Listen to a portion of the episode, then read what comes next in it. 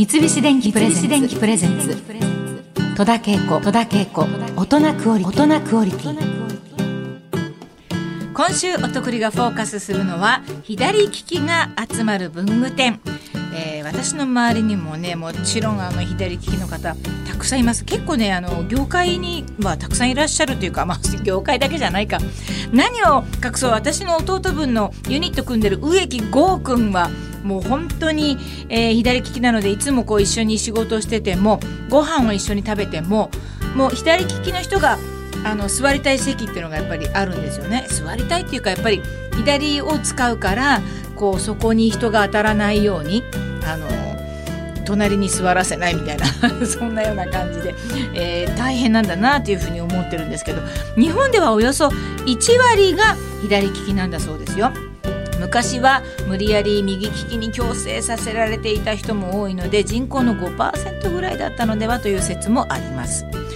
世の中の生活用品はですね右利きの人を中心に作られておりますから左利きの人は何かと不便を強いられておりますそんな人たちを救済されているのが本日のお客様神奈川県相模原市にあります老舗文具店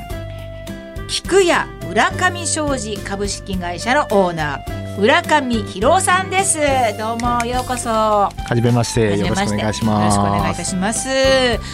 まああのお店には左利き用のコーナーがねあるそうなんですけれども私もちょっとテレビで一瞬拝見したことがありますが、はい、あのそれ来店されるお客さんの中でその左利きのコーナーを目当てにいらっしゃるお客さんって割合はどのくらいなんでしょうか？そうですね、うん、あの左利きの方もちろん多いんですけれども、うん、実はあの息子さんだったり娘さんもっと言うとお孫さんにあげたいよってことで優しい、うん、買いに来られる方も非常に多くてですね、大体、うんうん、7割ぐらいが、まあ、左利きさんなのかなという感じですね。そうなんですか、はい、であの浦上さんご自身はお店の3代目なんだそうですけれども、はいご自身は左利きですか？そうですね。あの私は幼少の頃にですね、うん、あの左利きを、うん。まあ、あの今で言うと強制という言葉になってしまうんですが、はいはいはい、まあ、あの右手でペンを持ちなさいよということで書道を習わされたり、うん、あのいろいろことされまして、うん、あの最終的にはですね、うん、まあ、両方使えるというような素晴らしい、はい、そうですか。さあそしてあのこのいつからお店で左利きの商品を取り扱われていたんでしょうか、当社はですね、うん、1973年にオープンしまして、はい、まあ、その頃あの私の彼は左利きですね。浅岡めぐみさん。の歌が、はい、と時なんです、で実はその時から実は扱ってはいたんです、うん、ただ買いに来られる方がいなかったんで、まあ、あの倉庫にですね置いてあるものを言われたら出すというような感じだったんですね、でそれがですね、うん、えー、私の母ですね、はい。えー、自分の息子弟がテスト前にこっそりカッターで紙工作をしてたんです、うん、気晴らしにね。そうです、うん。まあ、気晴らしかどうか分かんないですけど、うん、でそこでざっくり手を切っちゃった事件があるんですね。はい、ですごい切り方をして、うん、まあ、あの救急車呼ぶか呼ばないかぐらいの、一歩手前ぐらい、うん、で私の母がですねすごい弟のことを怒ったんですが、うん、よくよく考えたら、自分の息子にすら、左利きのカッターを渡してなかったことにそこで気づいたんです。でやはり困ってる人がいっぱいいるだろうということで、コーナー展開したのが初めてなんです。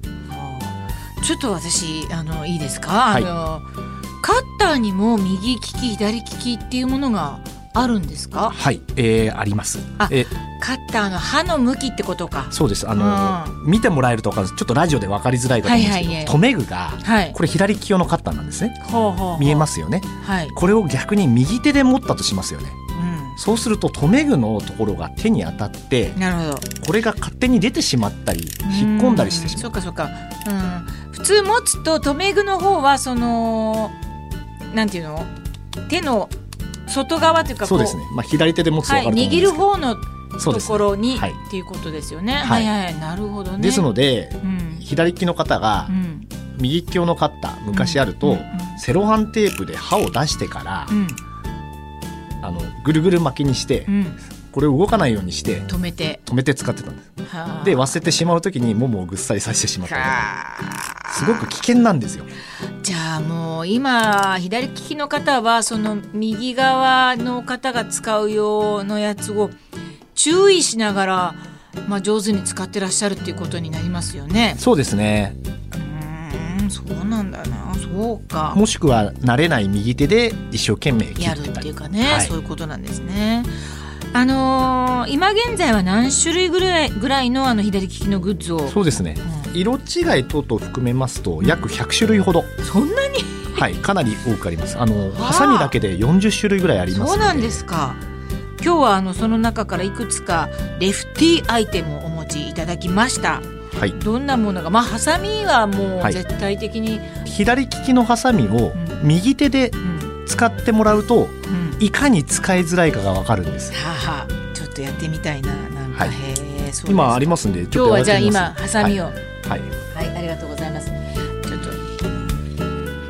あ切り口が見えないなそうです。ですよね。そうだ、切り口が見えない。はい。なんかすごい違和感を感じると思うんですよ。で、こうひいう風にいつも切ってるってこそういうことですそうですね。はいうん、なるほど。ですので実際使ってみないとわからないんですよ不便さが。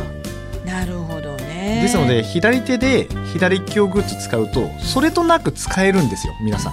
ただ右手で使ってみて初めてじゃあ左利きの人が普段どんな苦労してたんだって分かっていただけるんでうん、ですのでうちのあのお店のコーナーには、うんその体験ができるような形で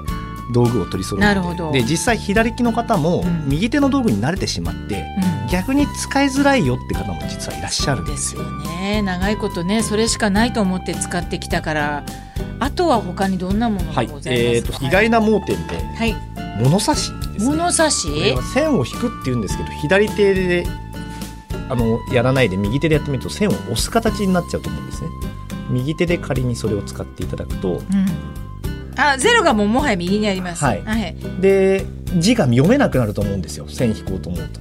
あとそうですね。ゼロからやる場合ね。隠れてしまうので、はいはいはいですので左利きの方が通常の物差しを使うとなると